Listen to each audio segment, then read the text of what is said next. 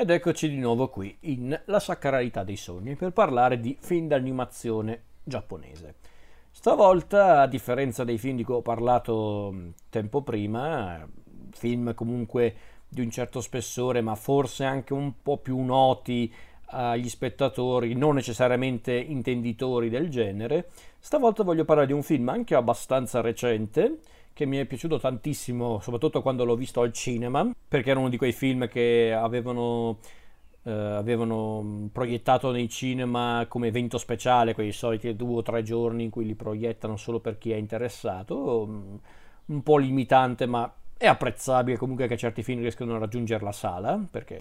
il film in questione è un film del 2018, diretto da Shinjiro Ushima, l'avrò sicuramente sbagliata la pronuncia, però dai ragazzi, sono occidentale, sono uno stupido occidentale, perdonatemi.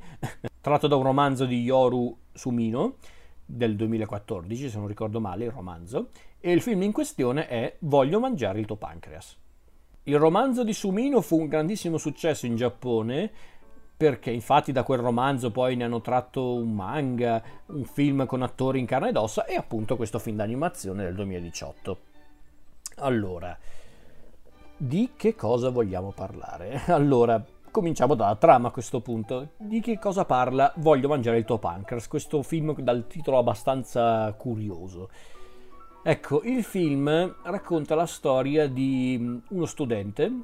che è Haruki Shiga, questo studente molto timido, molto riservato, una sorta di misantropo convinto, apparentemente,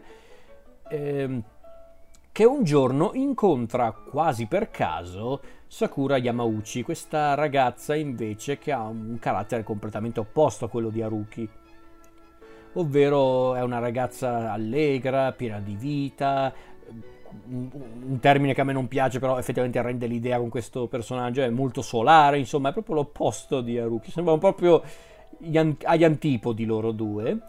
E un giorno eh, il ragazzo Haruki scopre in ospedale un giorno, in maniera del tutto casuale, Haruki scopre il diario segreto di Sakura che lei aveva perduto e leggendolo scopre una verità incredibile, ovvero che, ovvero che Sakura ha una malattia terminale al pancreas che la porterà inevitabilmente alla morte. Così il ragazzo diventa il custode, in un certo senso, del segreto di Sakura e i due cominciano a frequentarsi. All'inizio in maniera del tutto stramba perché Haruki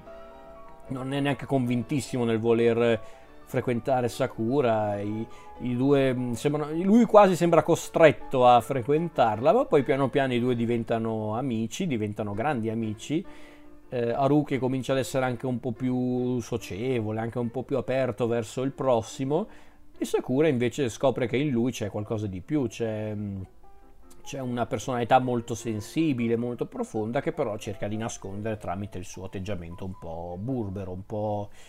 un po' riservato. Insomma, questa è la storia. Non vado oltre perché qui poi succedono tante altre cose, alcune cose sono anche molto eh, inaspettate. Beh, sì, inaspettate, perché in certi punti questo film ehm, parla della vita di tutti i giorni in una maniera anche molto crudele, ma crudele nel senso perché la vita a volte è crudele nel suo essere a volte imprevedibile, un po' inaspettata. Perché dico crudele perché spesso la vita lo è quando, quando ci rendiamo conto quanto può essere imprevedibile e quanto gli eventi possono essere anche inaspettati a volte nella nostra vita. Insomma, è un film eh, molto interessante. È un film molto interessante che io andai a vedere al cinema, come dicevo prima, in maniera quasi casuale, perché il film era stato era stato di- distribuito nei cinema dalla Nexo Digital che fa spesso questa iniziativa appunto di presentare certi film eh, d'animazione giapponesi in collaborazione con uh, la, la Dynit se non ricordo male perché se non ricordo male la Dynit ha i diritti sul romanzo, sul manga e appunto sul film e la Nexo Digital l'ha distribuito. Quindi c'è questa collaborazione che fanno spesso ed è una bella collaborazione perché permette agli spettatori di scoprire questi splendidi film al cinema, nella, quindi nella maniera più eh, diretta e affascinante, quindi è un film, un film che mi è piaciuto forse anche per questo, perché non, so, non l'ho visto in televisione, non l'ho visto in streaming, l'ho visto al cinema, dove, dove i, i, disegni sono molto più impressionanti, i personaggi più vivi, le, le emozioni più autentiche, eh, che profondità oggi, vabbè dai, ragazzi mi piace questo film, che vi devo dire, mi piace molto questo film, allora, la cosa che mi ha colpito di più di questo film è che io ero andato a scatola chiusa, io non sapevo niente di questa storia, onestamente. Sapevo che essendo un film eh, anima- animato, giapponese in generale, ma soprattutto animato, avrebbe raccontato questa storia con una sensibilità impressionante, perché dite pure quello che volete sui giapponesi, sulle produzioni cinematografiche giapponesi, ma i giapponesi in generale, l'Oriente ha sempre avuto un certo, un certo occhio nei confronti del mm, di certe cose come i rapporti umani, i rapporti sentimentali o anche solo di amicizia, insomma, i giapponesi su quello sono sempre stati una garanzia, secondo me. Le emozioni nei loro film ci sono quasi sempre. Questo film non è da meno, questo film è davvero emozionante perché, ragazzi, per tante cose, perché innanzitutto la storia che viene raccontata non ha nulla di spettacolare in sé, è semplicemente la storia di una ragazza che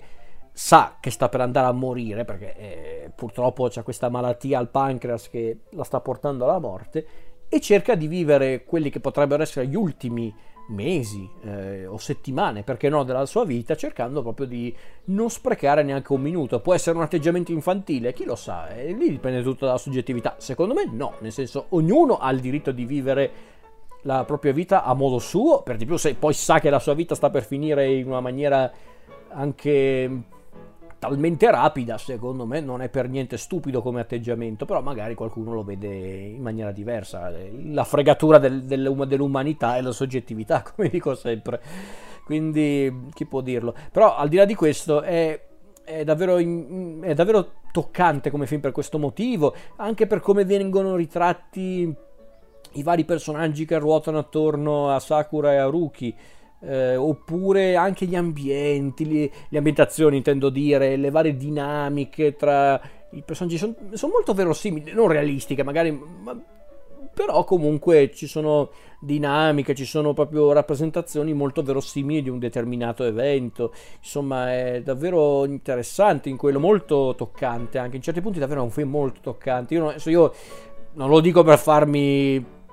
una, una, reputazione da duro, no? Ma perché io sono fatto così. Io non sono uno dalla lacrima facile al cinema, intendo dire, in generale nella vita, ma al cinema io raramente piango. Ma quando dico raramente, intendo dire raramente, nel senso proprio anche solo accennare un attimo la lacrima, avere gli occhi lucidi, ce ne vuole nel mio caso, ma non perché sono insensibile, perché sono fatto così. Con questo film ci sono andato molto vicino, però. Con questo film ci sono dei film che spesso mi portano quasi a piangere. Questo film ci è andato molto vicino perché in certi punti era, ero lì proprio perché poi.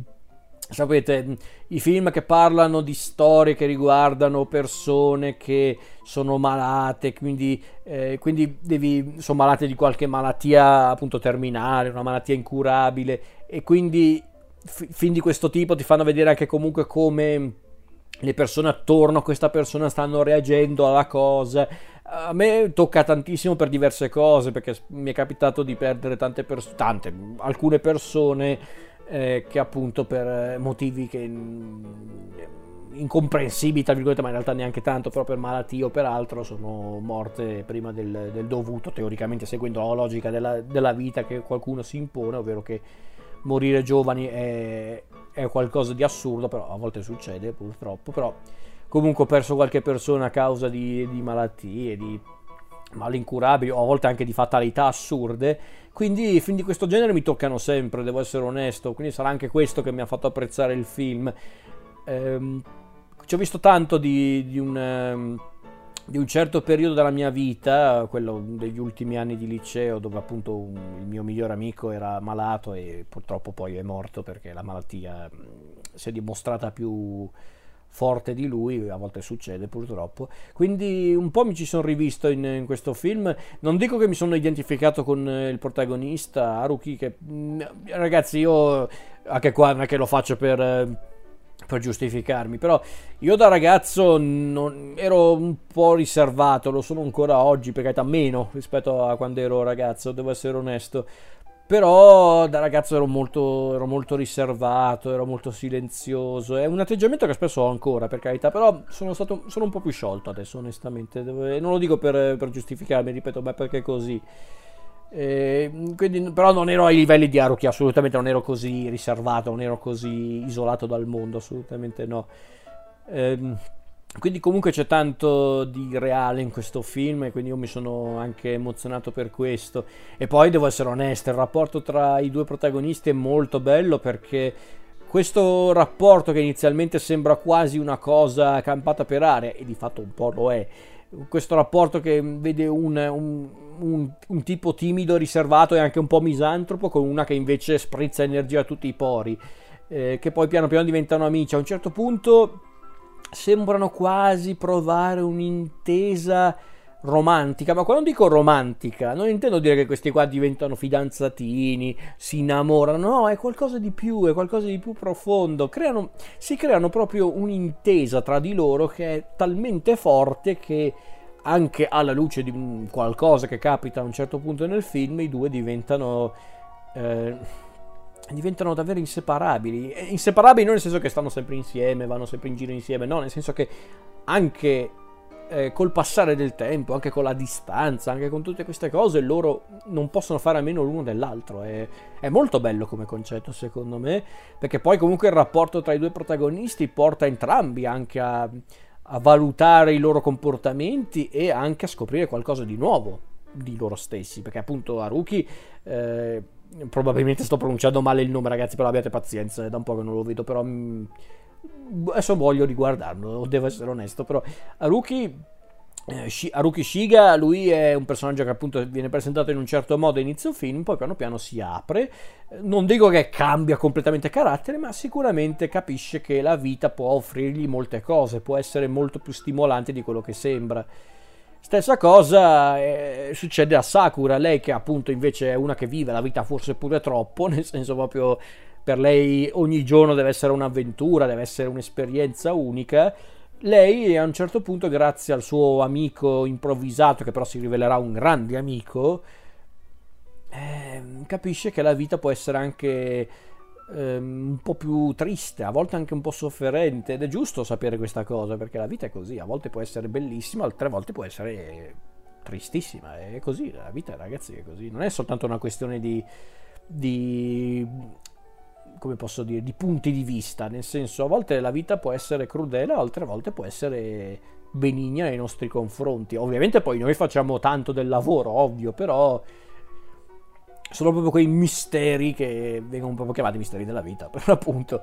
Quindi è davvero forte. Quindi vedere anche Sakura che inizia come un personaggio solare, allegro, ma con questo segreto che appunto la, la sta letteralmente divorando. Vederla poi in certi punti perdere il controllo, addirittura cedere al, al,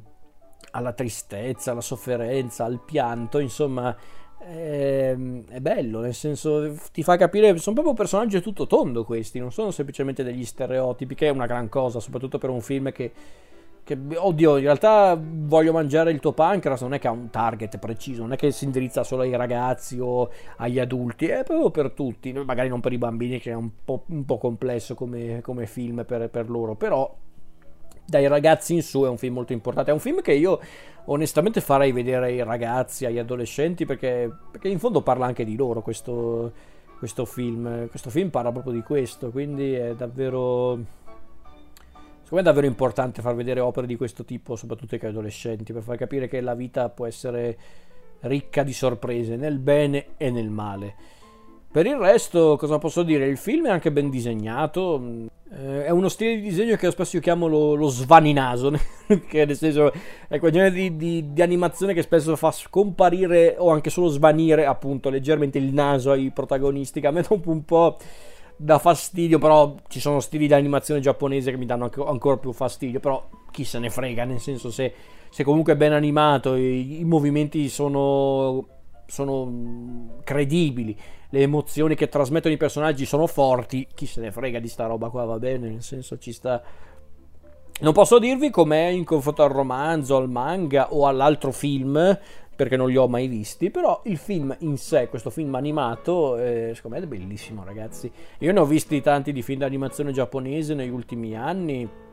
perché a me piacciono onestamente, mi piace proprio il modo con cui loro affrontano le storie, la sensibilità con cui affrontano le storie, infatti parlerò di altri titoli in questa rubrica.